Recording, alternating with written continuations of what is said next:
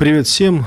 С вами проект «Раскадровка». Мы продолжаем а, наш разговор о 100 духовно значимых фильмах. И сегодня мы поговорим об одном из самых, наверное, известных, прославленных фильмов последних десятилетий. А, и вообще, наверное, один из фильмов, которые ну, считается неприлично вот в наше время, если ты не посмотрел. А, это фильм Стивена Спилберга «Список Шиндлера». Для Спилберга этот фильм был тоже э, непростой из-за темы, из-за масштаба, но и из-за того, что он довольно-таки большую работу проделал с, с историей, с документами, отказался от гонорара и создал на деньги, полученные от проката, фонд, который дальше занимался тем делом, которое они начали при подготовке к фильму. Это сбор свидетельств о гонениях на евреев, о гибели евреев, об уничтожении евреев нацистами.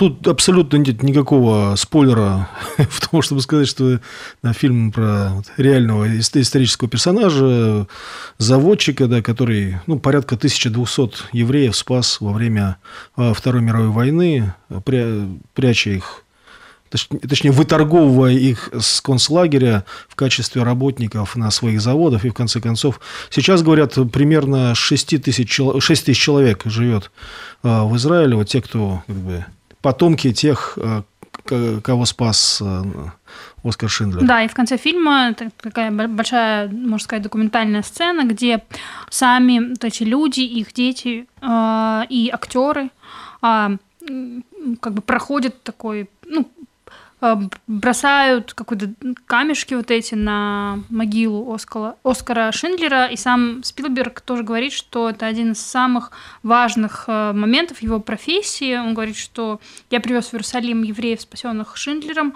Это он называет самым важнейшим в своей карьере эпизодом.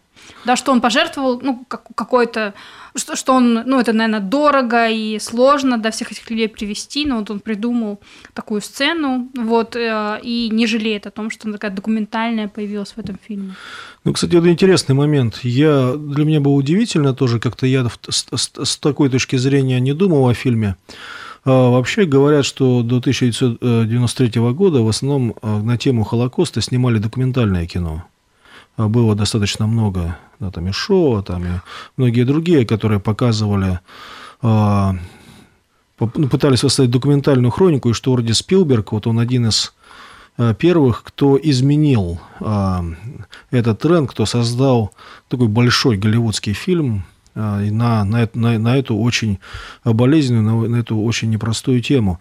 Ну и вообще, кстати, я тоже читал, что Стэнли Кубрик, в частности, критиковал его ну, не то чтобы критиковал, а он, ну да, наверное, это можно назвать критикой. Он э, по поводу фильма сказал, что, ну, как-то это вот получился фильм про победу такая большая крепкая история с аркой главного героя, где он меняется. Тут, по сути, человек там из дельца, ну там, скажем, превращается в мать Терезу. Вот есть прям какая понятная история, твердо сделанная. Сделанная вот. по законам да. голливудского кино, действительно.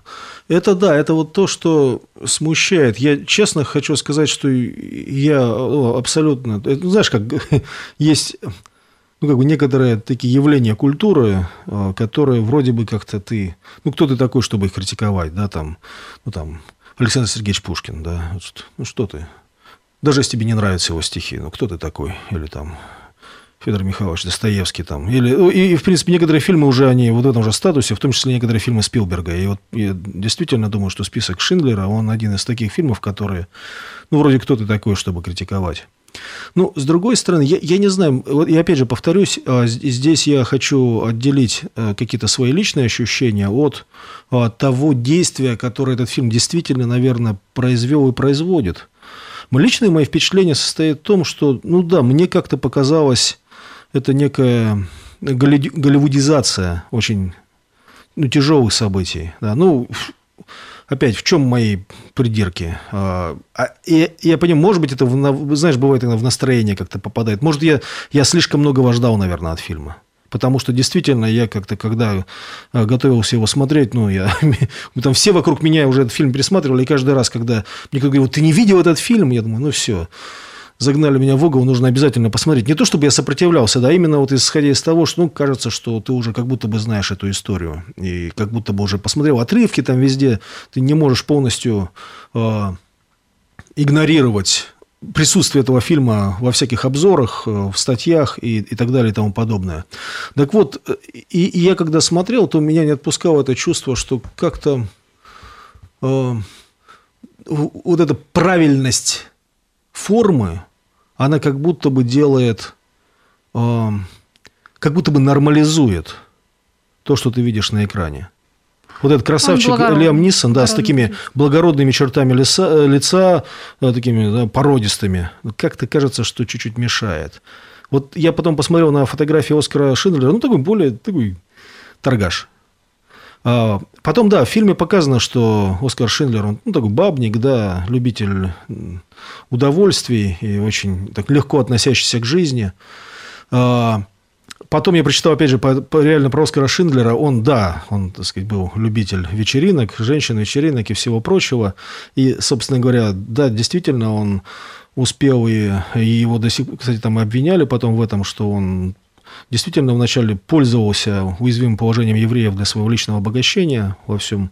Мне кажется, что если вы вот, вот еще чуть побольше этой сложности реального человека добавить, то кажется, что фильм выиграл бы. Но, но, я понимаю вот эти все остальные но, я понимаю, что, конечно, здесь э, Спилберг, как мастер вот такого классического голливудского кино, он использует знакомый ему язык, да, которым он очень хорошо владеет. Я, насколько понимаю, что даже к тому уже времени, к 90-м годам, уже э, было много попыток каким-то образом изменить историю. Многие американцы ну, не то чтобы отрицали Холокост, но как-то не очень понимали, что там происходило. Ну, в общем, довольно-таки все уже как-то было забыто, и эту, эту тему он хотел, чтобы она зазвучала со всей важностью. Да, да. Я вот думаю, что с, с этой точки зрения, безусловно, ему удалось. Безусловно, да, вот несмотря на все мои придирки, да, вот э, особенно сейчас ты понимаешь, там в 93-м году я не знаю, э, как относились к Спилбергу. Сейчас, конечно же, ты понимаешь, что это такой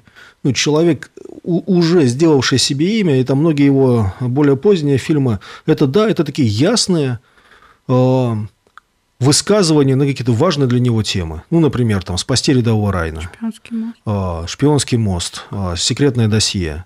Да, то есть о том, что жизнь человека важнее там, каких-то внешних побед. Звучит как трюизм. Но вот смотришь на разворачивающиеся события и думаешь, а ведь не греха еще раз повторить это. Ведь это очень важно повторить, что жизнь одного человека важнее планов генералов. А, или там, скажем, а, шпионский мост да, про юриста, который защищает врага, потому что нужно следовать букве закона. Если мы не будем защищать тех, кто нам не нравится в суде, то мы потеряем то, что держит нас как ну, цивилизацию. Да? А, или там секретное досье, опять же, о важности независимой журналистики. Да, опять, это звучит как какие-то, знаешь, шаблоны из книжки, да, но, ну, такие фразы, да, клише но они хорошо рассказаны, и они как такие забивающиеся гвозди. И, и тут, и правда, я думаю, что вполне ему можно уже от таких вот критиков типа меня, как вот от таких назойливых мух, э, отмахиваться продолжая утверждать то, что он считает правильным и важным. А эти вещи, вот он, они, они, да, а, они иногда звучат скучновато при таком правильном проговаривании, но они важны, они важны. И в этом смысле, конечно, фильм «Список Шиндлера», да, это, это одно из таких мощнейших и громких гуманистических высказываний в кинематографе.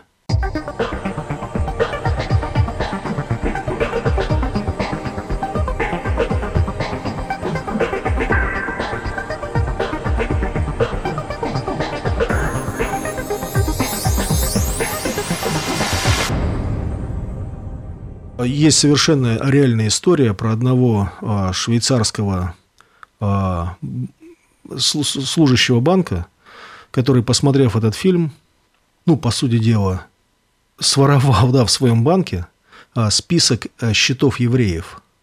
Дело в том, что многие евреи вкладывали свои деньги в швейцарские банки, и швейцарские банкиры, пользуясь вот этим принципом тайны вклада, не публиковали чьи конкретно вклады хранятся у них там, mm-hmm. на, на, на их счетах. То есть, по сути дела, продолжая зарабатывать на деньгах тех евреев, которые были замучены во время Второй мировой войны. Вот, и вот этот вот служащий банка, а он, э, имея доступ, имея возможность, ну, по сути дела, своровал да, список вот этих счетов и опубликовал их. Mm.